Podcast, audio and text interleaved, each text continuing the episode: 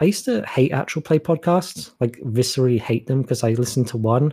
Uh, it's it was by like a kind of minor celebrity, like a professional comedian who's been in a few films, and he had one friend who was just like really stuffed up through a bunch of things and was obviously like right in front of a microphone, just like uh, uh, yeah, just yeah, made that sound. and um, yeah, it was just horrible, and it set off like terrible misophonia. So I could never listen to actual play podcasts again until Rude Tales of Magic, which is amazing. Yeah, Oh, that yeah. one's really good. Yeah, and um, yeah, we've I'm- had uh, Branson on our show a couple times too. I saw It yeah, helps yeah, that so- Branson's a fucking like comedic genius. He is. and like He's an incredible voice actor. Yeah. Just like yeah, we gotta get him on here. Um, Oh, I've been in contact with him about it. We just haven't picked out a time, really. okay, the correct time is any time, literally. On- Like if it's four a.m. on Christmas Day, I don't mind. I want to invite him on so that I can fawn over his work. Same. You know, like this is going to be a wholly uncritical response. Technically, we're both accredited um critics of literature, have publications to our names. We're not going to be doing that. That's not what this is.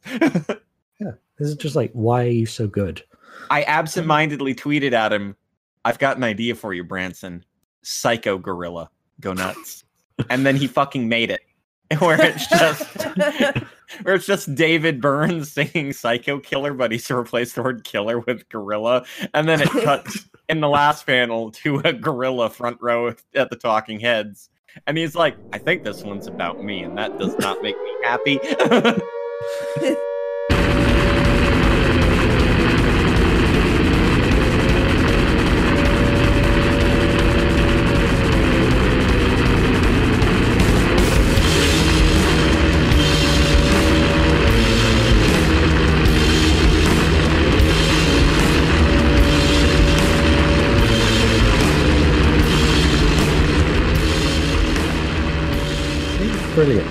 But um, yeah, so welcome to Death Sentence, everyone.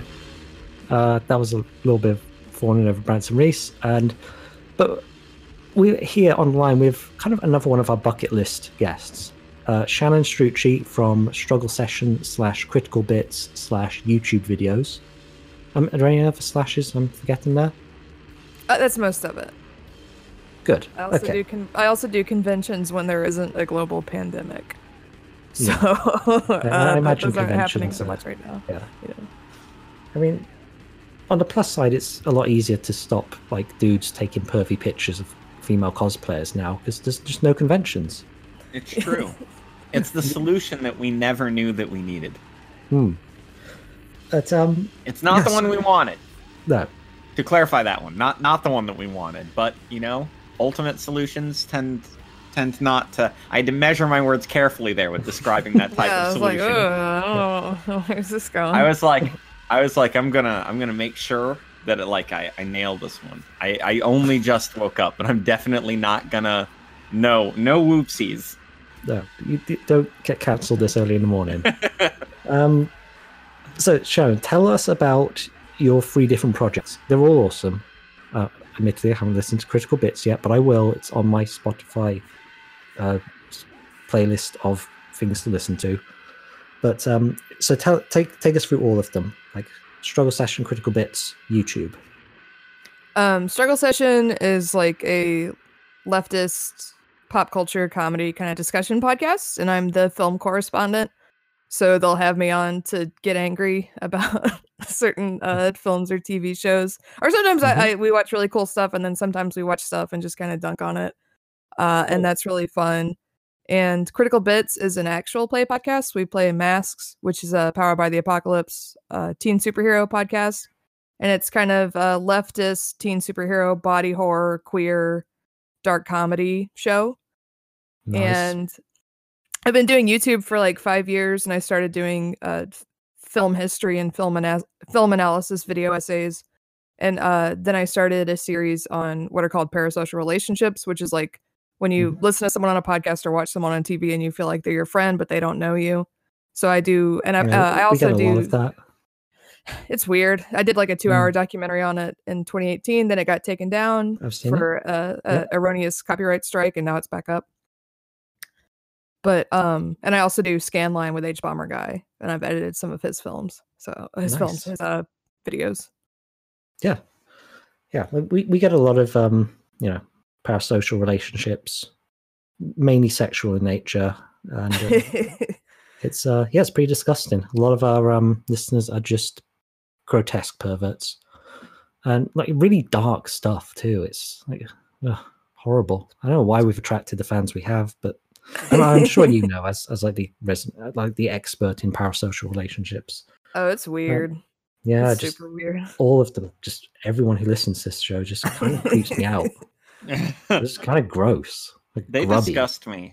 Uh, Yeah, if yeah, I'm honest. yeah. I know. We should we should kind of be honest with them. That they're kind of just, ugh.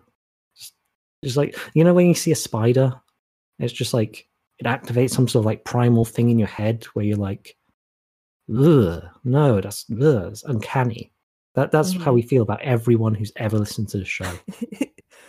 Uh, And- I went, Like I went ten times for our Patreon members. um, I went to this thing called Repticon, which was like I did not panel there. We just wanted to see lizards. It was just like a big reptile convention where they were selling like lizards and spiders and scorpions and like monitor lizards. And it just like it definitely set off something in my brain. And that's kind of like looking at a YouTube comment section too. It's the same thing Oh, as yeah. like walking down a line and seeing a million little tarantulas in little plastic cages. That's what Mm. putting a YouTube video up is like. So I can relate to that. Exactly. So I, I want to um, bring something. I want to do a little uh, little reading series for us today. That that is just as disgusting as looking at a spider. Um, I, uh, Shannon, where where whereabouts are you at the moment? Uh, I'm in guessing Atlanta. America. Yeah. Atlanta. Okay. Mhm. Okay.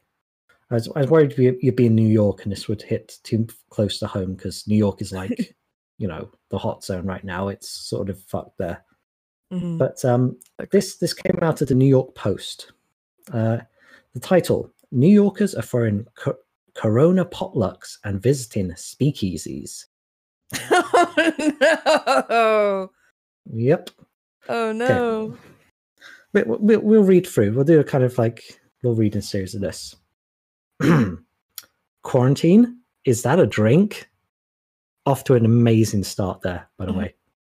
While most New Yorkers are hunkering in place, others are popping corks and staging parties that defy occupancy and social distancing edicts. Lucian Wintrich, a former White House reporter and advertisement hand, I don't know what that is, is one of them. The 31 year old contrarian recently hosted a Corona potluck at his small but chic East Village apartment.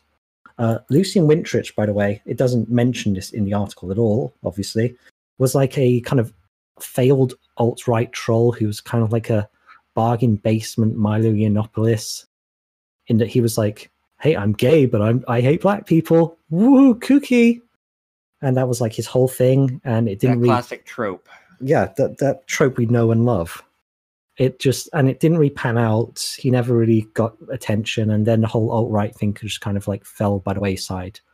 And now, like the absolute vanguard of white supremacy and capitalism are like Karens in uh, your mentions talking about Elizabeth Warren and Joe Biden now.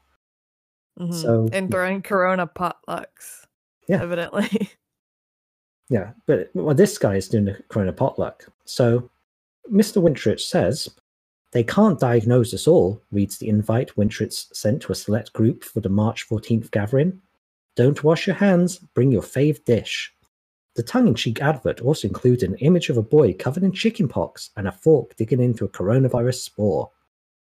Um, if you look up the article, it's just like graphic design is truly this guy's passion. Obviously, yeah, now that this whole alt right thing hasn't panned out, then yeah, he needs to be yeah, graphic design. We got like a, a new Saul Bass on our hands here. It's amazing stuff. The majority of folks I invited, if they got it, would recover fairly quickly and build up an immunity to the present form of COVID 19, he said unapologetically. Not true. There's like 21 year olds, like fitness instructors dying right now. It's like it's it's a, it's about your viral load. It's not about immunity. It's not like chickenpox. Ugh. Well, it's also there's um th- th- there's a, a good and short point, thankfully, to to leap off of that of like people really have no grasp on how um immunity works. Like it's not just surviving a, a virus, your body has to make memory cells. And it's from those memory cells that you're able to manufacture antibodies if your body recognizes the virus in the future. If your body's so overwhelmed with uh, and it, it's it's not even necessarily just being overwhelmed. There's a lot of obviously complex mechanical stuff because biology is fucking complex. Uh, you don't always make memory cells after every single thing that you encounter, but you can die. That's one Oh, thing that, that is always on the table. Yeah. So he says it was relatively inspired by the chickenpox parties that were all the rage in the 90s. what if chickenpox killed you with pneumonia every Yeah. time? What if you just, what if you bring your kids to the parties and like 3% of them just choke on their own fluids a week later? Also, how many You- people actually did chickenpox parties in the nineties? Like, yeah, I, I, feel it. I feel it's like every it's other like like, overblown. yeah, because it's it's like any one of those like craze articles where like one person at the New Yorker hears about it, then they say, "Is this an, a new craze?" and then everyone assumes it's real. I think Mhm. I may have been at the very last one or something in like the mid 90s. Um but even then like I was like 5 or 6 and I was looking up at my parents like this doesn't seem like this is how disease works and they're like no it is. And I'm like I'm not sure that that's true. I mean I'm only 5 but intuitively I don't think that getting a bunch of children sick with shingles um exactly is going to be exactly going to be all that helpful, especially because apparently uh chickenpox parties don't actually even work. Um your body doesn't your body's not able to fight off future infections of chickenpox even if you've had it before. That's a weird myth and like no uh doctor really knows where it comes from. They're like, "Yeah, that doesn't work at all and if you get it as an adult, you'll die." Oh, cool. And you're like, "Oh, that's that's tight." So, um, about 20 people jammed his artfully decorated apartment. There's a picture. It looks like shit. It looks like just awful hipster bullshit.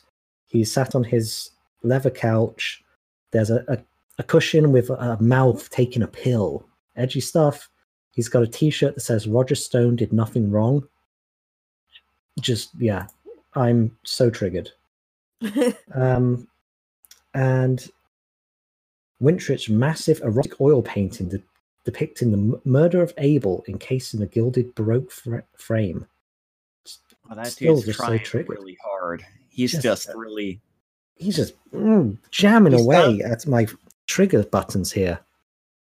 so there's like there's like a stereotype of like the Ballardian like antagonistic figure that you don't exp- like shouldn't be real because it would be like a cartoon and like if Mm. someone else puts that I was thinking about this I'm not going to go off on a Tiger King rant but I was thinking about this all off in Tiger King that shit Go is so Tiger King. That that shit is so fucking crazy. They had a wife off. It's a documentary. They had a wife off. One dude's like, I have like five, six wives, and another dude's like, he's got five, six wives, but I got two husbands. You know who who's keeping track? And you're like, what? This this shows up in the second episode when they reveal that one dude runs a sex cult devoted around tiger breeding. Um, another dude had a, a triple gay marriage, um, which is which is cute. Uh, for now, they've they never mentioned the second husband until the second episode and all of its archival footage. So I'm I'm freaked. We're building our theories now. Also, they end the second episode offhandedly with like she's getting all up and high and mighty telling us that we're bad people for breeding tigers in captivity, but she probably fed her husband to a tiger. And at first they're like, that's a weird aside. And then they cut to like six people being like, I heard she fed her third husband to a tiger. And someone's like, I think that she fed her husband to a tiger on her property. And then it cuts to news footage where news anchors say that. And it's like, what? And it's like, yeah, that's that's the premise of episode three. How a woman who runs a big cat rescue uh probably fed her husband to a tiger. And you're like, what what what? Like it- there's also a picture of the sex cult dude uh from the 70s with a big handlebar he looks like Neil Gear. Yeah, big handlebar mustache, long flowing hair, a leather vest, a sword, and two falcons. Two falcons. Also, every single person uh, that runs an organization that they've interviewed has made a shitty album with incredibly bad uh, music videos, and they show the music videos in Tiger King. It's Okay, yeah. it's I- I so love it. bananas. Like they there I was not prepared. People made like pithy jokes. Me and my roommates were just sitting fucking shell shocked. But I bring this up because anything like that, I mean, it there's obviously the stereotype of like oh, reality stranger than fiction, all that kind of stuff. But it's like Gareth, you've you've written literary stuff as well before Mhm. so you'll especially vibe on this i'm i look at things like that coronavirus party or like tiger king and i'm like i should quit like i i can't No, he, he's just doing the Mask of Red Death. He's Right. literally doing Poe. But it, it's I'm like- like, for these like dissolute ex New York hipsters i'd be called a, out to Nazis. i literally pitched like a modern revamping of like the mask of the red death set in a penthouse to someone and they shot it down i think perhaps rightfully on like that's way too on the nose that's like ultra Mm-hmm. didactic there's no way to and then it just fucking happens like just Oh, just yeah. irl Yeah, it, there's like a uniquely American thing, and I'm sorry for you guys and for 85% of our audience. Well, not our audience; they're terrible. But sorry to Americans, but th- there's this weird thing where you can exist on this like level of pure vibe. You're basically a vaporwave human. yeah Uh, and the Tiger Guy, Lucian Wintrich, probably even Donald Trump being like apoph- apotheosis, where you just constantly have money, you constantly have people around you, you never have to do anything. You're just pure vibe. I mean, we that- had that's the we had a Tiger bunch- Guy. my uh my um I'm not I'm not gonna lambast uh my mom or her partner. I'm not gonna do that. However, I did bring up they sometimes say some really like blue dog Democrat bullshit, uh, which is whatever. I think that's everyone's parents that aren't like straight up evil Republicans. Um, but I tried making the point that like their shock and disgust at Donald Trump, while fair because the dude fucking sucks and is a fascist, um, is is a little bit confusing considering he's ultra American. Like he is, he's like distilled, rarefied Americanness. And I don't think a lot of people are like capable of like reckoning with that. They're like, no, no, we're shitty in a different way. And it's like, no, no, we're not. like, yeah, Yeah, it, it like all those like Tiger King, this Lucian Wintrich guy, all those shows on like um Toddlers and Tiaras and the redneck shows and Mormon wives, they're, they're all just American anthropology. And they're Yeah. about what it is to be an American. And no one seems to recognize that. They just seem to think these people are one offs and it, but they're not part of a system. But no, there is a system in place that produces Tiger Kings. Um, that system, ideology, and capitalism, probably. yeah, So, yeah. So, uh, Nazis, gay Nazis are getting po- uh, pox in Brooklyn apartments, is what I'm saying here. And um, yeah, Tiger King. I'm going to watch Tiger King tonight. I've I've resolved to that fact. I have I have stuff to do. I'm on deadlines. Probably going to still watch Tiger King. But um, fucking worth it. yeah, Normally, I, I I hate I hate TV and I hate group activities and I hate being on the vibe. These are many. Th- I'm a hater through and through. I can acknowledge this. Um, there are many strengths to being a hater, and Lord knows many a weakness. But in this moment, capitulating to the tides of culture, this was a boon. Oh, definitely. Yeah, sometimes you just got to go with it. And, we um, literally just at the end of the second episode just sat in stone silence for like almost 10 minutes. We just there was nothing to say. There's nothing any of us could add. So, but we're here to talk about webcomics, though. Damn right, we're here to talk about webcomics. Because in addition to those three things Shannon mentioned earlier, she's also a connoisseur, if you will, of the webcomic arts. And um, I don't really read a lot of web webcomics. I don't think I've read any webcomics since, and I was I racked my brain to find one that I've read the only one I've ever sustained had any sort of sustained engagement with was Diesel Sweeties, and I was in like 2001. Oh wow. Yeah, um, and it, I don't. I last I checked, it may still be going. I just googled it. Yeah, 2017 copyright 2017 on the Oh. newest one. yeah. It okay. It, it went for 17 years. Oh my god. Um, yeah, it went for 17 entire years, and it's. It I was- read quite a number, quite Yeah. quite a number. Were any of them funny? Some funny? of them, uh, um, well, I No, guess I could technically think- no. count Branson Reese's uh, year of comics. That was fucking funny, Okay, that and was you did post those on the web. That counts. hmm okay. That's I was about to say leaving comic. Richards Valley, but like Michael DeForge's stuff really isn't funny. It's incredibly good, but it's not funny. Okay, well that's that's a web comic, right? Yeah, yeah. And they it got a print edition through Fantagraphic. Okay. So so Shannon, as a, a connoisseur of the web comics art, hmm are, are there any like big names in web comics we're missing out, like an Alan Moore of web comics? Probably like Andrew Hussie, who did Mm-hmm. Homestuck. I can't think of a bigger name. Homes- I've heard, I've heard of Homestuck. I never I got never got into Homestuck. I I read embarrassing webcomics when I was like a child. I read like Mega Tokyo and VG Cats. I I've Um those. and all that. I also I- read um go ahead. Oh, I went through a penny arcade phase. It was very long, so I So bad. I'm right there with you. Yeah. I Mhm. also um what's that what's that one that's tragically unfunny and about indie rock and it just won't ever stop? Is it questionable content? I've never read that one, but that sounds like it would be a webcomic. Yeah, that's a, that's a, like a very like 2007 Reddit guy name for virtually anything. That's like an epic bacon Uh, it meme. it is that one. questionable content. It's a slice Oh, of yeah. life comment. Oh, about- I've seen these. Yeah, I've seen these Yeah. in memes.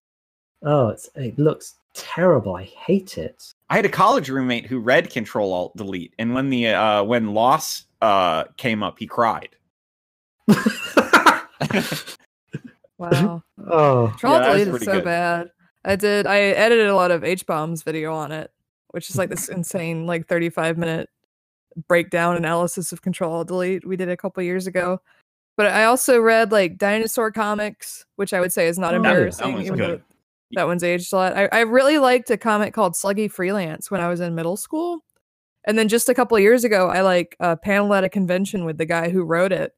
And I wanted to talk to him, but I also would have had to admit I hadn't read his comics since I was like 12. So I was just too embarrassed to talk to him about it because I had loved it, but I hadn't kept up with it in like 15 years, which is crazy to think about. That that, that thing must, I think that's still going. That's been going forever.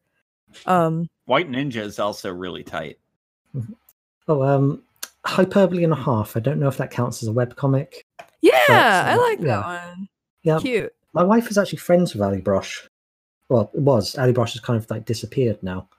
Mhm. Um, What? But uh, yeah, Wait, what? well, not not like missing person disappeared. Oh, just, like, okay. gone offline. Yeah. mysteriously disappeared. She just got tired of the I was like, are, are you just casually throwing out like, yeah, she got kidnapped by Satanists. Now she lives in the woods. That's whatever. It could happen, yeah. it Just sometimes you make a webcomic, sometimes Satanists kidnap you. And um yeah, she hasn't updated Hyperbole and a half since the comic Menace in when was this? Oh, That's a good bit ago. 2:53 p.m. Oh, 2013. Ooh, seven yeah, years. that was- yeah. It, she had two books out since then, uh, both of which we have. Uh, but yeah, that that was that was a a good chunk of uh, internet history when webcomic artist was a thing, and you could like be- be a webcomic artist, and that would make you famous on the internet, and you could make money off that, and that would just be your identity. And that seems strange to me.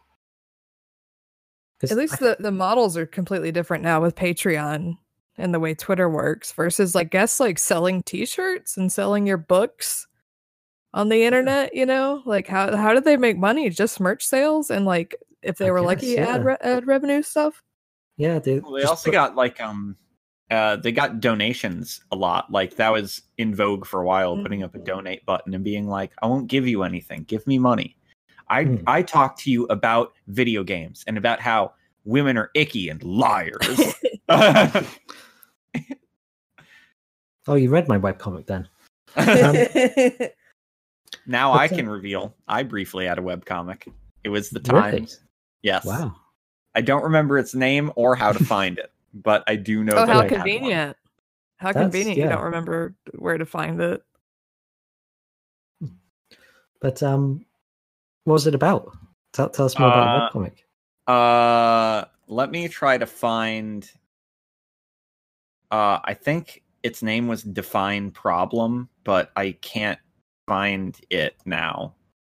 Um, it was a shitty slice of life comedy that I wrote in uh, college with my friend who was uh, an artist. He's the one who cried when Loss got posted. um, These were not. was gonna laugh at These that. were not the best my peak years, I believe. okay. I mean, like sexually, they would have been just like Technically a speaking, fact. yes. point of view. Yeah. Like men do peak sexually at that point in their lives.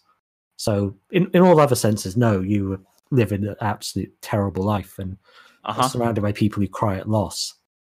Uh-huh. Um, and uh, but yeah, um, it- uh, Shannon, are there any like good webcomics still running? Uh, we want to talk about uh, Happy, uh, not Happy Place, Sweet Home in a second. Uh, but um, are there any webcomics artists still out there, still plugging away? Because it seems like all the all the greats from my youth are just like gone now. I think a lot of what I read in my youth should be gone. It should be scorched from the earth because it was terrible. Um, but uh, th- there's a whole subculture of uh, artists working on the site, like uh, do uh, Webtoon or like Lines site. Yeah. And the way those are set up, it's a vertical scroll comic, which I think Yeah, is very gonna- interesting. It's like that's that's the way that Sweet Home is written as well. Hmm. Like every com every chapter is like one long rectangle designed for web browsers, which I Mhm. think is really Yeah, that- interesting. Um oh, wait, also God of. High School, which is, I believe, um, an online exclusive one, and fucking bananas. It's that a one? retelling of Sun Goku. Uh, it it's a crime drama about high schoolers, and then after they fight a bunch of criminals for like over a hundred chapters, they casually mention that the main character is also Sun Wukong. And you're like, what? He's a teenage boy though, and he's a little Korean boy, and he's like, no, I'm Sun Wukong. And then he starts fighting gods and killing gods. Then they just blow him up with nukes. Then there's a one world government that he has to fight, and then they reveal that the Buddha is dead and on the dark side of the moon, and he's coming back to kill Sun Wukong with the help of the one world government. And this is like hundreds of chapters in. it The looks nuts. I'm like- looking at it right now. The initial bit's like, I'm Korean and I'm in high school. And it's just like, That's every every webtoon though. They're all, it's all Korean high schoolers. Um Oh, it's worth mentioning too, looking at this, that uh, One Punch Man and Mob Psycho 100 started as like poorly Oh, yeah. drawn webcomics. That Well, got the, uh, I, I, I, I never Yeah. know that. Wow. Yeah, Or one, no, no, uh, one, uh, one Punch Man did, and then Yusuke Murata redrew it. I guess uh, uh, Mob Psycho got published as a more traditional comic. Yeah. Uh, so one uh that who's the writer and uh mangaka of the like webcomic of One Punch Man was just making it to sort of parody shonens because he was like these are kind of dumb and have a lot of goofy elements in them that I think that I Mhm. could, you know, twist on their head really well. But then it blew up in Japan. Like it the webcomic became fucking enormous. So Shonen Jump like the biggest shonen publisher, the one that publishes Dragon Ball now, they publish Naruto, they publish Bleach, they publish One uh One Piece, like all of them. Uh reached out and we're like, "Hey, we're going to put you in touch with the uh the artist behind Eyeshield 21, which was uh big in the manga world." And they're like, "And he's going to redraw your shit for us if you want." And he was like, uh you know that i'm making fun of and they're like and we're gonna give you a, an anime deal and he's like fuck it yeah sure yeah fuck it so like but he also has in his contract that he still updates the webcomic and so that technically the manga is always an adaptation of the webcomic and the webcomic gets updated first well, So if he quits, then uh, One Punch Man just ceases to exist. I th- I n- no one necessarily knows that most manga has really weird contractual stuff where typically the mangaka doesn't own the rights to it. Um which is how you can ha- they currently have a spin-off. They have an isekai spin-off of Dragon Ball right now called That Time I Was Reincarnated as Yamcha. Yeah. but uh, I feel like they did not clear that with Toriyama. That's just my gut saying that they were like, "Fuck you, we're doing it." hmm okay, so let let's play a song first, then we'll jump into um, Sweet Home. So uh, the song we're going to play is uh, from the new Mamaleek ep- um, album. They're on the Flenser, so you know they're amazing. Oh yeah. Um, this this one's weird though. Um, this is kind of like this album is just kind of like noise rock, but also like jazz and blues. Yeah, It's, it um, feels more like a like a post punk or like a screamo record than a black metal record. Like they Oh yeah, it, We're playing them- metal at all. There's we're playing them because they started as a black metal band. That's how they sort of made their name. Or at least even then they were really weird. They were in that like first wave of post black metal in like Hmm. the the mid to late nineties, um, where obviously there's been weird black metal for since forever, but black metal that threw in a lot of post punk and got very uh, which is at least partly where the initial thrust of post black metal came from. Of like, oh, it's post punky compared to like the hardcore influence of regular black metal. Um, but then they just kept pushing the like weird avant rock stuff to like most of their records. They sound more like Daughters or Oxbow or um, Mm, yeah, groups like that rather Yeah. than black metal. Exactly. Yeah, I, there, there is no black metal uh, on this album. It's yeah, it's it is yeah. Oxbow is probably the nearest you're going to get, but it's still a thousand miles away from that. Um, yeah, really fascinating band, and Yeah, yeah, and it's it, it's it's an incredible record. It's called Come and See. It's just like Hmm. I mean, all of the records are good. They're sort of like a weirdly well kept secret within experimental metal fandom that like Yeah. everyone likes them, but none of us really talk about them all that much. but that's the case for most of Flenser bands, though. yeah, They're, they're all well, like except except Have a Nice Life. Oh, Oh, wait, true, they're yeah. through Sea of Worry. Why did I think they were on the Flenser? Uh, they, are on the Flenser. Or at least most Oh. of their stuff was. Um, yeah, they definitely are. I think Oh. maybe they've created. Oh. A, Sea of Worry was their album, wasn't it? Oh yeah, duh, the- stupid. Yeah, they are on the Flenser. God, okay, yeah, I was right. But uh, yeah, the Malik are cool as hell. This this album is inspired by a, a housing project in Chicago called Cabrini Green, which is also Fun where, factoid. Oh, I think you were about to say it. Never mind. okay. Well, we've said it once. Uh, it was where Yes. Candyman was set. That's what I was about to say. I just I couldn't get your cadence, but yeah, it's Okay. uh Yeah, it was where Candyman was set. Um, also, some really horrible, horrible real life stuff happened at Cabrini Green as well. yeah, It's that's not- um Not a nice They- place. they made the Like, really record because Unspeakably apparently- awful stuff.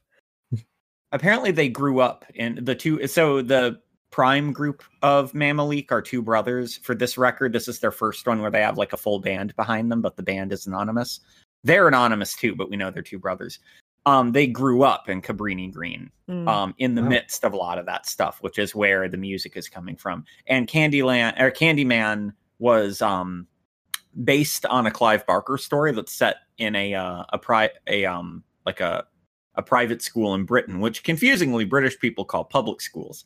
Um, oh yeah, uh, Britain's a backwards country. Uh, But um, when it was adapted uh, for for film, it was an American director, and the American director wanted to connect it to similar kinds of deep traumatic social trauma and abuse that Americans would recognize and were pathologically deeply American. And uh, it was a black director, and they selected Cabrini Green because it fit things and Mhm. Clive Barker sort of retroactively said like it's one of the few films that takes my story and makes it better because it connected it so deeply to like a specific trauma as opposed to the generalized trauma of like headmasters in Britain. Hmm. Horrific, Yeah. horrific history around it. Read the Wikipedia article about Cabrini Green's history if you want to have a real fucking bad time. But um, yeah, so this Mamaleek album is about Cabrini Green. Uh, one of the albums, uh, one of the songs is called Cabrini Green. Uh, but we're going to play Street Nurse off uh, fifth track of the album. Uh, and then we'll come back and talk about a little, little webcomic called Sweet Home. I keep getting it wrong. Here's Mamaleek.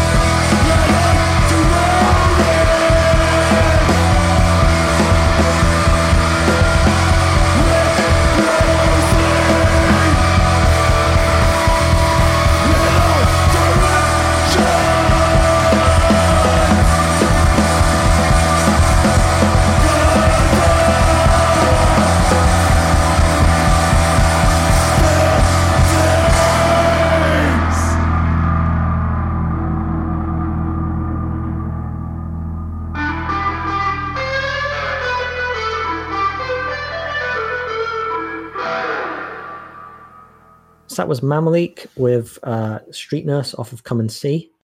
Um, just really incredible band. I love these guys. Uh, everything on the Flenser is automatically good. yeah, I was looking um, back through their uh the Flensers discography on Bandcamp, and it's literally just like, oh, here's Botanist, here's early Bosse-de-Nage and Deafheaven, here's Coffin Worm, here, oh, Panopticon, ooh, like Yeah, Li- Elizabeth Colorwheel, who are like one of my f- new favorite bands. And um, speaking of Deafheaven, Jack Shirley also produced um, this Mamaleek album. Ah. So this is like his his one album a year he gets to do where he just like completely destroys black metal forever. And um, he's done it with Death Heaven and Oathbreaker. Now it's now it's Mamaleek. So um, yeah, we're, we're going to talk about um, Sweet Home. So Shannon, what was it about this uh, comic about someone being stuck inside their home because there's a virus outside that's killing everyone that uh, specifically spoke to you? Uh, to be fair, I started reading it like a year or two ago. I didn't know that the end times were coming when I read it. Um, I had read there. It's a a writer and an artist team Mhm. that uh, wrote it, and I had read their previous webcomic Bastard, which is about. It's like a very realistic, nihilistic story about a serial killer and how he abuses the people around him, and it's very upsetting. Uh, and I liked it a lot, but it's really just sort of like a bleak unhappy story. Whereas, and when I found out Sweet Home was happening, I got excited because I liked the team. And Sweet Home is more of like a dark comedy, body horror, like monster series that has a lot of Hmm. like very sweet moments and a lot of funny moments. So it's actually a lot easier to read. But yeah, it is funny. I was just catching up on it and it was just kind of funny reading it again with like, oh yeah, the virus. I haven't left my house in like 16 days. This is, it does hit a little closer to home. Oh yeah, uh, yeah. I was reading it earlier, and there was there's a scene where he's like reading up on the virus symptoms online. I was just like, I did that yesterday. yeah. But um, yeah. So okay, so just sum up sum up the plot for um those who haven't read it yet. It's this like uh, Korean high school guy, and he's a little asshole. He's basically like a 4chan troll. Like literally, he goes on the internet and says terrible things to people. He only is alive because he likes anime and wants to watch the this like film based on an anime he really likes. He like self harms and is very alienated from his family and really really depressed. And then like spoilers for the first chapter, his whole family dies uh, in an accident, and then he goes off to live alone in this apartment complex with the money he got from his family dying. And then people start turning into monsters based on their like repressed desires or things that they couldn't experience in life. And the monsters are just going around like murdering and eating people. So it's all of the survivors in this apartment complex.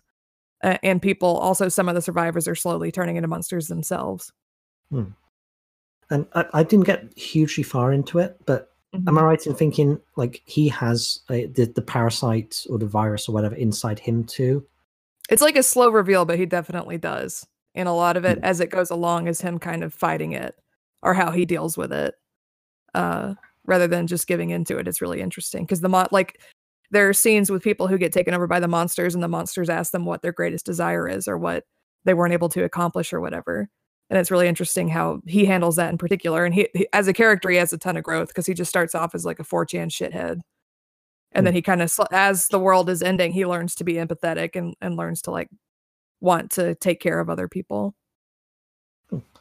Yeah, I, I- mean that's kind of like a, a trope in a post-apocalyptic fiction. I, I I even see it like online now. It's on Twitter as well. Like people who um, are just now realizing that they've got time to write their great novel, or they've they they need to reach out for people, or people like have reconnected with their family members and stuff. Hmm like I remember uh, going to a talk by uh, what's her name, Emily St. John Mandel, who wrote the book Station Eleven, which I think is getting Netflix treatment fairly soon. Well, probably not anymore because it's about a flu virus that kills ninety percent of the world. And yeah, she her basic take on it was that we love the idea of an apocalypse because it's very freeing, and it's it will like it clarifies things for us, just like it, I guess it does to to um Hyun in um Sweet Home. Like he's depressed, he is on 4chan wasting his time, he but you know now he's got to survive and he's got to empathize with people and it's just yeah that's kind of the fantasy of an apocalypse it's um it's quite um quite seductive that idea Mhm. and I think it's a fantasy for a lot of people. Oh, I don't yeah. know. In Sweet Home, it is a little bit of like a hero fantasy, but I think it focuses on just how terrible everything is and how scared everyone is versus him being like the chosen one dealing with it. Hmm, uh, yeah And it's interesting for me reading stuff like this because I had, uh, not to get too heavy, but like when I was very young, I I had a lot of deaths in my family, like back to back, and had a very bad time. Uh, so I think I kind of experienced a little bit of that early on, and it gave me a lot of clarity uh, that maybe other people don't have, but at a at a pretty big cost.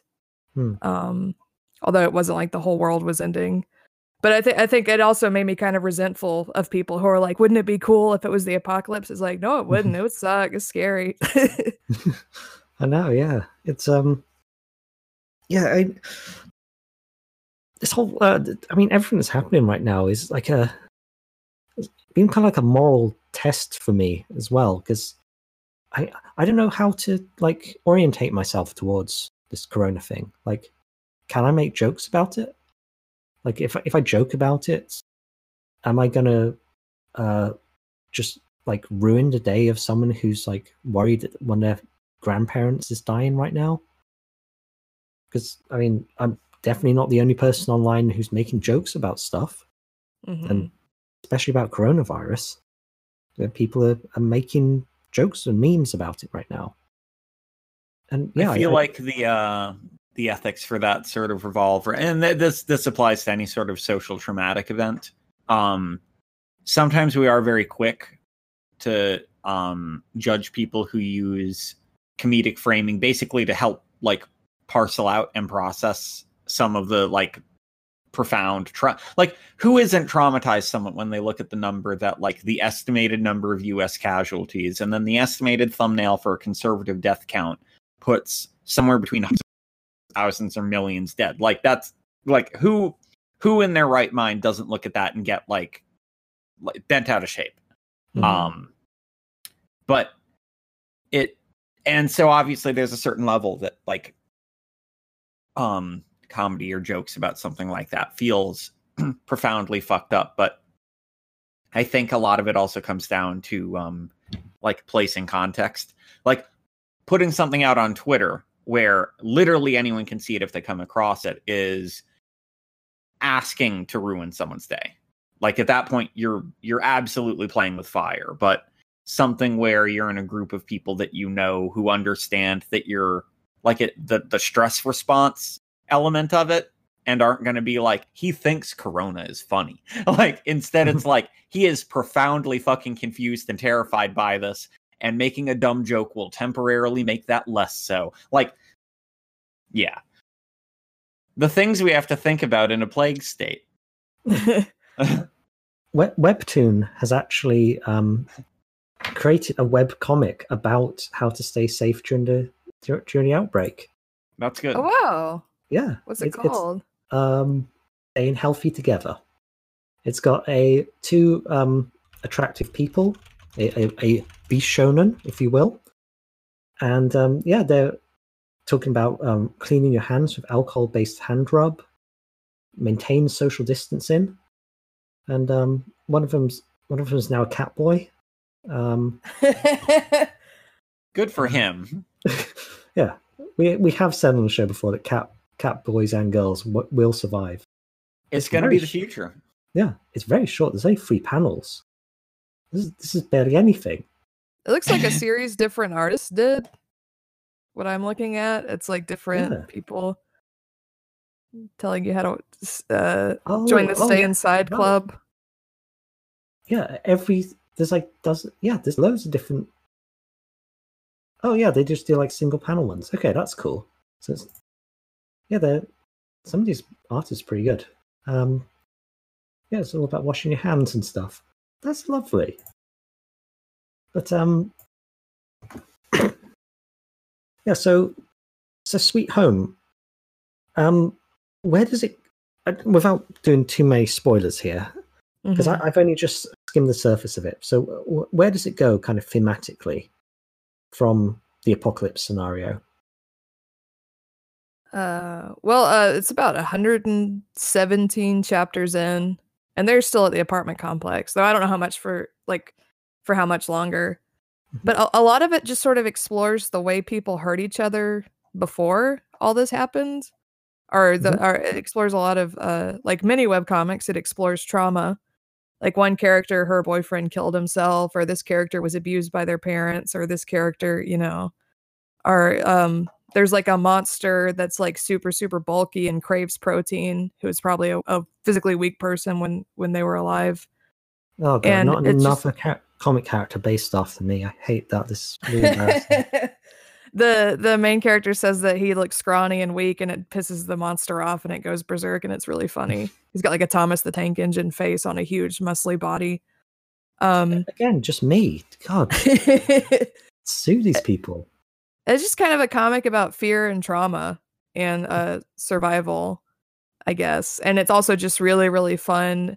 There's a later monster design that is just terrifying of like a young man who gets infected who wanted to be a model and just wanted to be beautiful and like his whole torso becomes a big beautiful bishonen type face with like eyes on it on his chest and his actual head becomes like shriveled and disgusting and he just keeps asking the main character if he's pretty and then he'll try to beautiful. leave.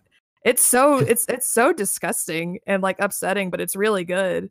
Um just that kind of like really fun dynamic of all the different really original monster designs. And you get it i would say the characters are well developed um and you get really invested in their relationships as they're trying not to die. And there's a there's a character who's like an amputee who's like a really interesting like uh disabled character who i like a lot and just stuff like that and then the leader in the apartment is another teenage boy who hyun realizes was also on like 4chan and is also like a anime nerd and they talk about waifus which is really interesting it's just like a cool dynamic of uh what it would be like if extremely online people got caught in a, an apocalypse Oh yeah, I can't relate to that. Yeah. Um. So. Yeah, I'm. I'm gonna read a bit more of this because I'm liking where it's going so far. Um, I'm liking like the you know the, the the structure is like a tried and true one of like the apocalypse is happening. We'll do some flashbacks to before, kind of like in Walking Dead. Um, and yeah, I, I I like that structure. It really works actually. And um, yeah, I, I I'm kind of feeling this this webcomic so far, and I and I really like the like long scrolling layout because you can do really interesting things with like timing and um like uh oh god, are you sending me pictures of the monster? i just linked the the pretty monster Okay, it's one of I'm the gonna look- chapters with it it's so fucking scary I'm gonna so look at the interesting. Shonen now. It's so scary. Yeah, it's very like Oh weirdly cinematic the way he can do like action scenes or jump scares with the vertical Yeah. scroll format. He's Yeah, 'cause- such a big Bishonen. He's so big. Yeah, He's there's a- huge. He's so scary looking. That's such a huge face guy. Yeah, I, I really yeah, the way you can get like timing into a comic book that you can't really do in a in a just normal paper comic. That's Mhm. really clever. Yeah, this guy's like head is forming into the thing, and there's a ghost, and um, shit. Yeah, it, it Yo, It- that's Ghost because it got human eyeballs in it. Damn. I guess it'd You find to. out uh do you care about spoiler talking about spoilers No. on this for the No. ghost No. guy? The ghost guy was like a little kid who was terrified in the closet whose mom got eaten by monsters. It's like a 3-year-old kid who like peed himself and like fucking died and then became a monster that could hide and possess bodies and stuff because it was so Yo, scared. that- this dude's fighting a Cronenberg with a fucking katana. Yeah, this he's- comic is great. Uh, I can't like I didn't want to like try to oversell it, but yeah. oh no, There's like yeah. a, a Christian miss- missionary guy who had the sword. Uh, Apparently, he's not fighting the Cronenberg very hard, but also the Cronenberg isn't fighting him back all that hard either. They're just sort of like, "Give me the sword." No, I need it. No, give it to me. No. he's like chop, chopping this guy up, and that's what he did. Ah ha ha. And yeah, the only thing I don't like is, is the text. I think. oh it was- shit! Now the Cronenberg's got the sword. Fuck. Oh shit! This dude's been Jokerized. Uh, some of So the I- translations are bad too in some chapters. So I believe the coronavirus is Joker. But is it Joker to contract corona? And that one I don't think is always uh yes. No. I Yeah. believe anyone who contracts the coronavirus during a coronavirus potluck, that is Joker. It is Joker Okay. to do this. Okay. But if you just like get it from walking around the streets, that's that's not Joker to do it. No, that's Right. that's a tragedy. No. Yeah. You have been Jokerized though, in the Okay. bad way. Normally, it's bad when you get Jokerized. We we forget that sometimes. Most of the people who get Jokerized die of neurotoxins. Mm. Yeah. It, it, Jokerism gives and it takes. It's it's a double edged sword. Um, unlike the single edged sword that this guy is cutting up Cronenberg's with. Uh-huh. So um, That Cronenberg is definitely very Joker. oh yeah, definitely hugely. Yeah, and uh, It's very Joker to be Cronenberg. The Bishonen is not Joker though. I have a weird. scary. I've I've only seen this one chapter. I'm I'm hooked. But as of right now, I love the Bishonen. He is large and beautiful. and he just says, He "Do I it- look good?" And then he won't leave the main character alone. He's, he'll, he'll like attack him if he doesn't just keep saying he's handsome too. That's what keeps happening. That- that's relatable. See, I understand the impetus of the Bishonen monster to be extremely physically large and obsessed with beauty. Yeah, it, it's it's kind of the reverse of uh, Jokerification when you think about it. I mean, the the jo- um, Joker does fall into the Virgin rather than the Chad archetype. It's true. This this guy's very Chad. He's just huge Yeah. and hot. now he'll kill you, but some Chads will.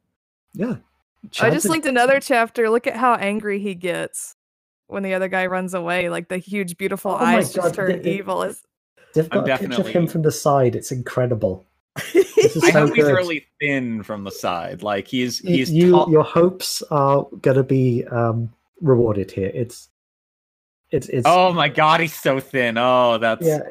He's just a face thrown out of a thin body from the side, and he's happy because he gets told he's handsome. This and then was- keep scrolling, and then he just has this evil face, and then he's like crawling across the ceiling. This comic is so good. oh yeah, he he gets, gets sad. he oh do we Yeah, oh, we see this. his ass. It's distant, uh, and it's a little bit fuzzy, but but you see it. This is chapter 97 for people listening to us just describe a weird monster. G- Yeah, gonna throw out his like- ass. Not incredible. Very Yeah, flat. you'd, you'd think, yeah. for being a huge Bishonen, and I can't emphasize this enough. This is a very large, beautiful boy. His chin is perfectly sculptured abs. Uh-huh. perfectly sculptured abs for a chin. I, I His love nose this. is like enormous and Romanesque in a way that is uh, profoundly powerful. Oh shit, he's scuttering on the ceiling now. He is he is he is upset. You don't do that if you're feeling good. That's not something you do when you're like, yo, I've been having a chill ass day. I'm gonna strip off all my clothes and it's ceiling time, buddy. Like Cronenbergs only do this when they are very afraid. And um, yeah, he's uh, yeah, Is he about to drop on the man? Oh, that says throb. Hmm. okay, but And his- wobble. Uh, His face is very westernized, and I think that's a comment on uh, beauty standards in Korean um, uh, entertainment and possibly in K-pop. I don't want to talk about K-pop because then uh, every K-pop stands will um, attempt to maul me. They're like just- we thought we thought that the Chapo fans were upset when we gave the Chapo book a mildly negative review. K-pop stands get mad if you aren't ravenous for their K-pops. I'm glad that I at least like K-pop. That that keeps me safe in certain ways. inoculates you from their like Uh-huh. I don't get the fan kit like the videos on Twitter that people will be like they'll respond to some some random thing on Twitter with just a video of a K-pop star dancing. I literally don't understand the purpose of that. I Oh, don't it's online do it. psychosis. It is, but it's like that- normally I understand like shitty memes or like angry lib responses or this sort of thing. I just don't understand what is happening in their brain. So all. I I can pitch it this way as someone who's had more than one a uh, uh, massive mental uh, meltdown. Brain goes sideways. so we're trained to think the normal response is brain go forward, but no, Mhm. this is the heart of Dadaism, of surrealism, of uh, of decadent art, of symbolic art. No, it's brain go sideways. It's it's like read it. It's like watching Adult Swim, but it's like people in the real world, and it's what they're actually doing, not as a joke. Which brings us back to Tiger King and uh, weird bug chasers in in Brooklyn, um, via the uh, the route of beautiful Cronenbergs. There's a um a, a not quite fully credited uh psychological um hypothesis. It makes more sense in a sociological um sense than a necessarily psychological one, although there are certain resonances in the psychological world that um a lot of the shape of history isn't just dialectically driven by uh surprise your reader. I'm a I'm a dialectical materialist um, isn't just dialectically driven by the conditions of the material world, but also by um, responses to trauma.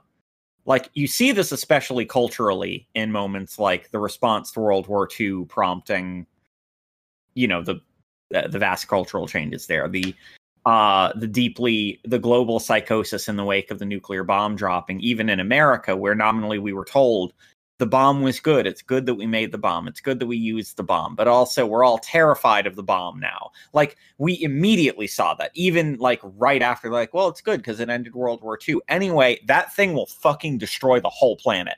Uh, It's Mhm. good, but it will kill us in a good way. I am so scared. Um, or like 9 11 doing similar things. So the notion of like, and traumatic response not always making the brain go forward in that like clear rational way but instead like just occasion like a uh like a stray mutation in a gene sometimes making us just brain go bing bong.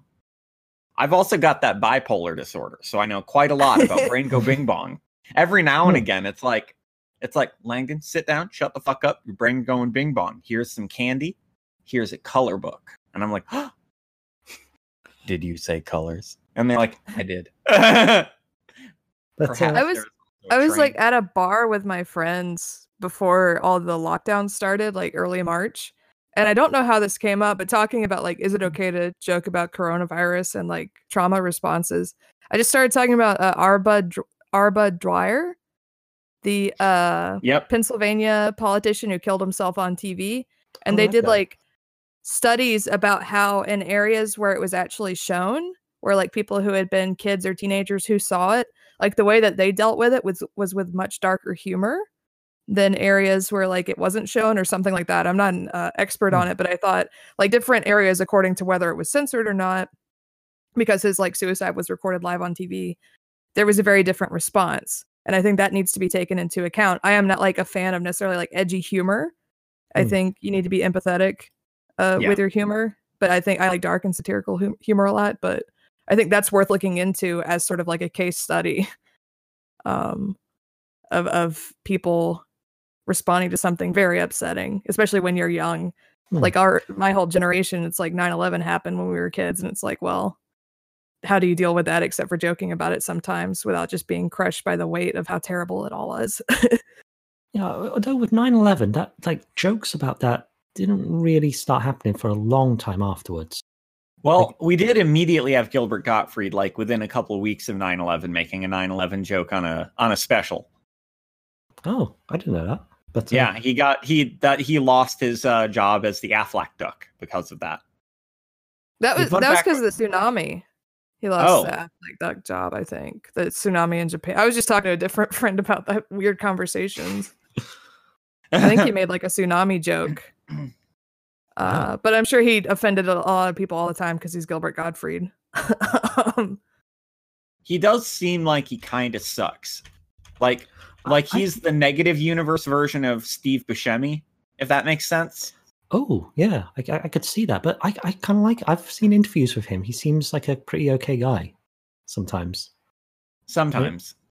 Yeah. I mean, to be fair, you don't have to universally be a piece of shit to do edgy humor. We do unfortunately bake it so deeply into, especially um alternative spaces within culture, that otherwise decent people can get like, no, it's good. To, especially when they cloak it in that bullshit thing of like, no, it's good to be transgressive, and it's like no Mhm. one's debating that, but you're not being transgressive. You just said that dying of AIDS is funny, which it's not. Yeah. Like that's just not funny. Like that's I agree a transgressive joke can be good. This isn't a joke. You're just a piece of shit. or like the same thing where like it, it feels a little bit played out now to have like, yeah, I really love John Waters. He's so, he makes so freaky uh weird films. Did you know they have trans people in them? And it's like I don't think that that that doesn't hold up anymore. And frankly, it should never have held up. It's like, yo, his films are so fucking out there. Look, that woman got a dong. You're like, that's why would that? You're sh- shut up. Like that's that's that's that's transphobic. Shut the fuck up. And you're like, no, it's art, man. It's art. I uh Yeah. I. I uh, I have a, a degree in art stuff, and I believe that this is part of what has made me hate art. oh yeah, Ah. yeah. The more you know about art, like I can. That's why I can't. I don't watch movies anymore. I don't really watch TV. They they're all really bad. I've seen like maybe four films in the last ten years. They're okay. it's really unfortunate to raise your standards for art up to a point where you don't like art anymore. Oh yeah, yeah. It's not like standards are especially high either. right? Yeah. Like I just got into told- weirder stuff. I just go the Yeah. more like independent and amateur video games and these sorts of web comics and stuff are much less likely to disappoint me than like a AAA game or a wide release film.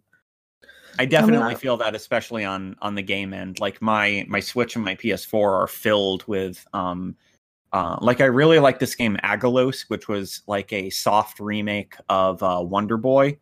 I think it had a lot of the same team that made Wonder Boy, which was like this very early Metroidvania from like the Genesis era, or like uh, no, it's from the Master System era was the first one, and Aggelos is like a spiritual sequel to it. And I'm like, oh, it's really tight, and not even seeing places that talk about indie games talking about some of these things because they don't fall into like the more.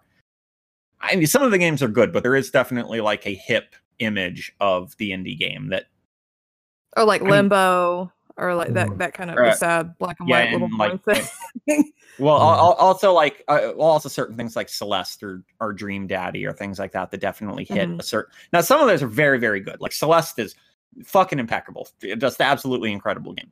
Um, but yeah, there it's uh, sometimes these other things get lost in the wash and are are still like quite good mechanically or like they're fun little explorations of a specific mechanic. Also, they don't all have roguelike shit, which I'm just done with. I'm fucking done. Design your fucking game. Like, I've been playing Yeah. the PS1 Haunted Demo Disc, which is 17 demos of like these weird games that are sort of done in the PS1 aesthetic. And some are just Ooh, more surreal and some are straight up horror games and it's free. So I'm just I have nothing to do with it, but I'm gonna plug the PS1 Haunted Demo Disc, which you can get on itch for free. And it's like sounds hours and hours of just like fucking weird, surreal, upsetting, uh really fun horror stuff. like there was there was this beautiful era within video gaming um for for people who were active uh during like the Dreamcast and PS1 era of Mhm. getting demo discs and being young enough that um there's a certain imaginative capacity um plus video games finally bursting into 3D in a real way because you know we'd had 3D on things like the Genesis and the Super Nintendo and a bit on the computer but that was like the first like it felt like it was 3D um Mhm. playing these brief demos and not always having the economic means to, or you know the ability to fucking drive to go get a game and having to convince your parents to take you to where games are. So you just sort of like mentally expand on like i remember playing the silent hill 2 demo like over Oh and over. And i was like i was like 7 and i just like i couldn't it like broke something in my brain. I just like i couldn't fucking like wrap my head around how completely fucking different it was.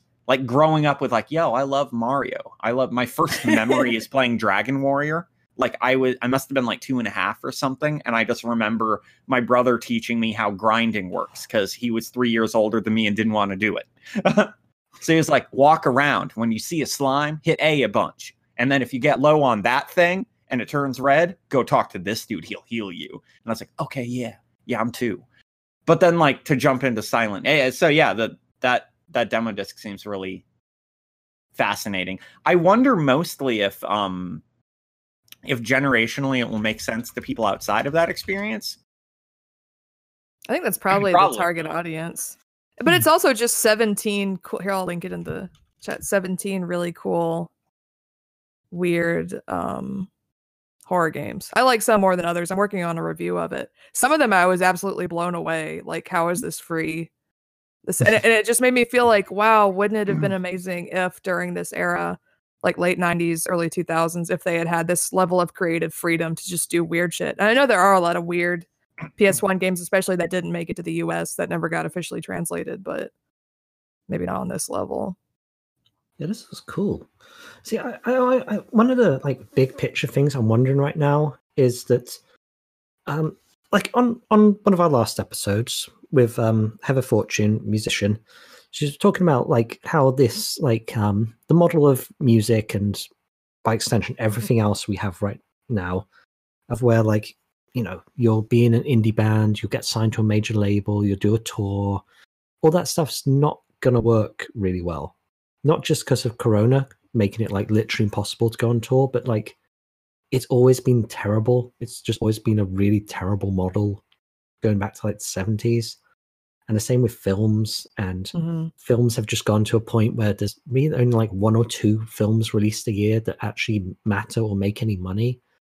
And you know a few may be okay like uh, no, uncut gems is, was very good and but um yeah films films just kind of feel like they've like lost their sparkle. It- i don't really care about films coming out anymore. And part of what's cool about you guys on struggle session is you're like dealing with films after the era of films had happened. And it's like Post film films. yeah it's it's post film films critic where like there'll be a billion dollar marvel film and nothing and god knows why any other films are actually getting made it must be some sort of like tax write-off thing uh, my take on that is film has always been like that. it probably has yeah shit- Like every movement that was worth anything, it's like Italian neorealism was a reaction to white telephone films.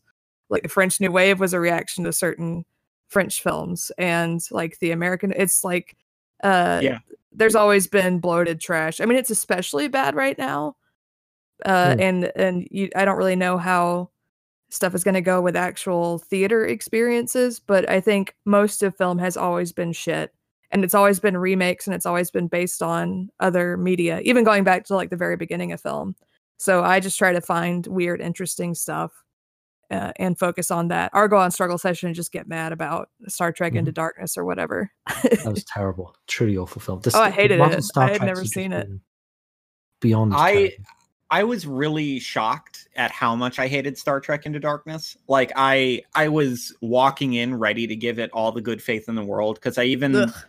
I was even fond of the first J.J. Abrams one. I didn't I Oh, didn't I love it. it. but I was like I was like I think I have an amount of tolerance for like the first in something that it's like, okay, well, I don't expect you to get all the moving pieces correct. So long as I think the ground is fertile, then you know, we'll we'll see where it goes. And then, you know, my good faith was rewarded, I think. Um, where it's like, yo, I got stabbed you in the balls one time, and you were like, I'll come back for another. So I'm gonna stab you in the balls twice. And I'm like, okay, well, shame on me.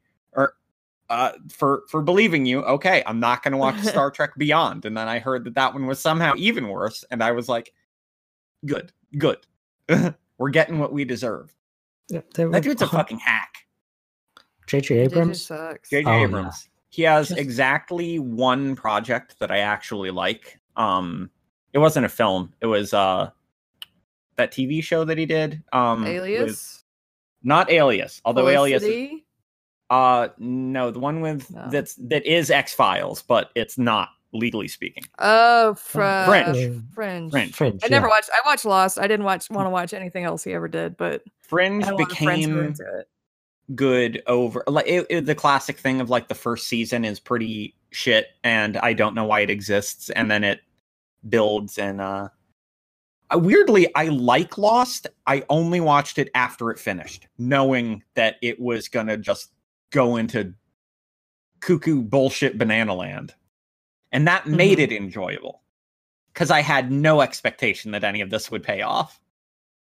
It it becomes a Tim and Eric TV show at that point it does. people don't know to pitch it that way and it's like no it's brilliant um satire of the deep psychosis of uh blockbuster picture making it just didn't know that it was that it wanted desperately not to be that but you know it is I Yeah, could got never really big good. in Oh, go ahead. Where you going? Oh, I got really Um, into like uh, early film as a like response as a teen of like not like because like what you were saying, the whole like films have always been bad. Like I remember the whole Mhm. uh like romantic comedy boom um of the 2000s and then like the teen movie boom um the like the bad slasher boom but not in the some of them wind up being like the Jeepers Creepers series. Wind aside from the like weird amounts of like transphobia and shit that The guy uh, who you made don't Jeepers remember Creepers until you like a pedo or something, right? Or like a rapist. I did uh, not know that. Let Well, me fuck see. I that. think, yeah, I think that guy's bad. Fuck, those. um, Let me make sure before I say that on a podcast. But yeah, but like falling back into like uh into like early film of like you know um Häxan or uh what is it um Intolerance. That one I just like blew my brain out of the side of my head or like getting into especially the deeper stuff from Fritz Lang um Mhm. like Dr. Mabuse or M or things like that. him is so good. so fucking good. Um, like M- Metropolis, I think is obviously his masterpiece, but like all of the others are still like like psychotically good. Hmm He set a super high bar for himself. Um, but yeah, or like finding those like really weird films in order to try to get, or not necessarily weird, but interesting. Because like I run into this a lot with people who presumably like B movies, but then spend their entire time like, yeah, look at it. It's so shitty. I hate everything about it. Everything's terrible. Ha ha ha. And I'm like, do you like this? Like, because I legitimately love the weird verve of like White Pongo or like White Zombie or um I think it's like Tales from the Petrified Planet or something. And it's not about anything petrified. It's about a submarine trapped in a cave. Um Mhm. I, or like uh like I loved Robot Monster, which is billed as being in intriguing 2D finally a film in two dimensions um but yeah it's like we, we've always uh, the history of film has been perforated with really interesting projects especially the weird grandiose like self-indulgent projects that are allowed to break them like we punish them critically for not cohering a certain story uh structures that are approachable. But in the current like capital driven model of major studio filmmaking they're the only ones that are able to escape those formal constraints like i have a i have a profound love of like the michael bay transformers films because they're so fucking weird like they are fucking weird I can't do them. I understand what you're saying, but I can't. I, I can follow that Uh. to be fair it's just like i i have this weird like you gave they they gave you how much fucking money and you gave them this and they put it out what like Oh yeah, th- those films are just The Yeah. last film has Merlin, the wizard. He's he's a real wizard. He's not a robot. He is Merlin. For, and also, they reveal that Mark Wahlberg is a reincarnation of King Arthur, and Excalibur is in it, Mhm. and Optimus Prime is possessed by a haunted sword. That that's the la- that's the most recent Transformers film, and I'm like, and it's three hours long for some reason. It's just like, what the oh yeah, what the holy fuck? and, and characters just die for no Uh-huh. reason, unmourned. No one actually cares that the, the various characters who've been in it for ages just like just die. It reminds me a lot of Romance of the Three Kingdoms, of just this like massive historical epic that has way too many characters, and so they can't give full due to everything. They're like, yeah, uh, he died anyway. Moving on. Like but um, Shia LaBeouf blew up while returning to his home planet, Chicago. but yeah, so just to circle back to um, what was it called? Happy Happy Home, uh, Sweet Home. Sweet home. Yeah, uh, yeah. I, I, I'm I'm kind of digging this. I haven't liked a webcomic for literally forever, um, and I, I'm going to give this one a go. If it turns out to suck, then it's entirely your fault. It's my fault. At Yeah. least it'll be weird. It's something different. Like it's it is very different, and it's and it's something I can do like very very briefly, like in between stuff, which you can't really do in a lot of um, other things.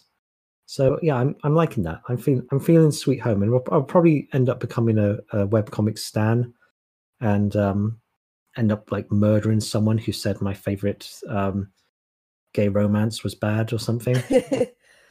uh, um, but- yeah, because that, that's how it be. But um, so Shannon, where can people find your stuff? you can to- find. Oh, go ahead. Just to kind of cap things off.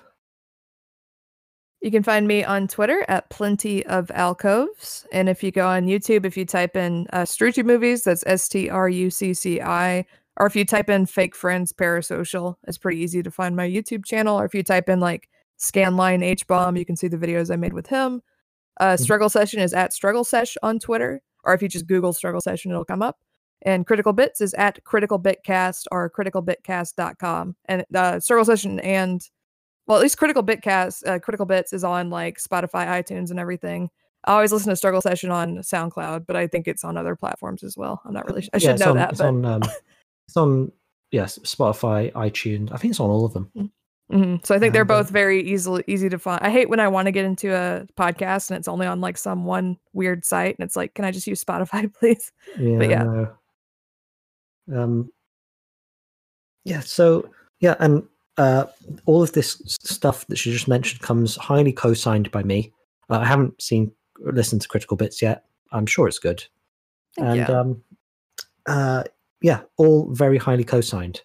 Um, Struggle Session is like the one podcast that we've had three quarters of its members on so far. So Also, literally everyone has been good. Li- literally yeah. everyone. Oh yeah, absolutely. Yeah, we just need we need to get Jack on Jack Allison on the show to complete the set. Um, he's very very interesting guy, so we could probably just invite him on and give him the mic and say, "Go off, King." And he would drop so many bombs. It would be like um, the invasion of Iraq over here. It would just be bomb after bomb. It'd be fucking Slaughterhouse Five. Hey, From- I'm the American. I'm the one who can make the Iraq jokes. I'm sorry to all Iraqi citizens. uh, speaking of, uh, Brendan James has a new podcast, Blowback, that's really good about the Iraq Oh, War. yes. I, I would yeah, I've heard. it. That. I've heard that. It had um, uh, what's his name? um, I'm gonna. The do Means the- TV guy, I don't remember his. Is it yeah. to- Oh, um, James Adomian, who is a like the only good impressionist still Mhm. around, and um, it's Sean the Benjamin. guy from H. Jon. Yeah, I I worship at the altar of H. Jon. He is one of the most ugly hot humans alive. his voice just does it just gets vibrates my bones um yeah just bob's burgers archer love them both so Mhm. yeah check that out as well even though That's you know good. it's not really related to any of us but um yeah we're gonna cap off the episode with a little little little trip back in time we're going back in the archives um because it is the 10th anniversary of the release of uh Ec- Écailles de Lune, uh, Écailles de Lune by Alcest. Um, You're brave for trying to pronounce that. I'm- Although you're British, so don't they make you learn French at some point? Or is Yeah, that a thing that yeah. Americans think that you have to do? they make us learn French in British schools, so we don't know Okay. French. So yeah, this was like a pivotal album, Oh yeah. just like massively, massively influential. Still, um, a bunch of the bands we mentioned earlier uh, kind of wouldn't happen if it wasn't for this one album. Um, It's like this kind of sound had existed prior to Alcest, um, had been sort of rumbling since like about 2004 or so, but that was mostly like little demos coming out. And to be fair, Neige, the, the main guy of um, Alcest, was on like two thirds of those demos. So it was uh but and their their debut, um, Le Souvenir, um, or Souvenirs d'un autre monde. I don't I think I pronounced that close. Hmm. Close enough. Um it's like really well regarded. Everyone loved it. That one was sort of the thing that was like, oh shit, this is real. This uh like shoegazing black metal um hybrid is is real. This is gonna be good. Um he of course had the the debut like Le Secret, which was big in very underground spaces, but hadn't really but this uh it hadn't really like blown up but this one uh Écailles de Lune is like the one that exploded out. Like i think npr covered it. Uh, Hmm. i know pitchfork gave it a glowing review. Um and as much as we can be canon should be critical of the kind of social power that um pitchfork has especially given that they're owned by Condé Nast now which i will i will never stop saying that i'll never fucking stop pointing that out. That is fucking embarrassing. Um but uh that rub is very seriously helpful um for pointing this music at a bunch of people who are at least nominally interested in underground music and like that helped blow this sound up like just Hmm.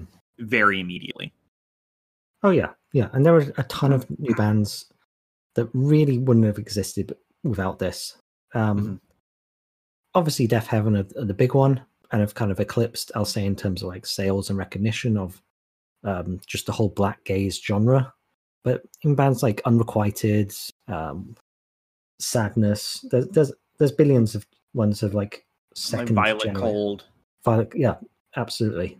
Uh, there was also that whole wave of like um uh, it's a band called cold body radiation um So yeah, but yeah they got like progressively more um uh like synth oriented with their black gaze. Hmm. like this that you can't necessarily connect them to Deafheaven but you can connect them to this. Like black gaze as one of the post black metal subgenres of you know of the subgenre with and yada yada. Uh, metal we love our subgenres. Um this one becomes like the central node that burst off into like nine or ten different approaches to the style yeah. and for good reason it's a fucking great album Yeah, and uh, yeah, that's the thing about it. It's not just like, oh, he stumbled on a new guitar chord and it was kind of jangly as opposed to dissonant. Uh, no, it's just a really solid album with amazing songwriting. And I just just listened to it yesterday. I was just struck by how much I remember every single like breakdown and intro and build up and like the individual chords used and just how it's stuck in my brain in the same way that Sunbather has.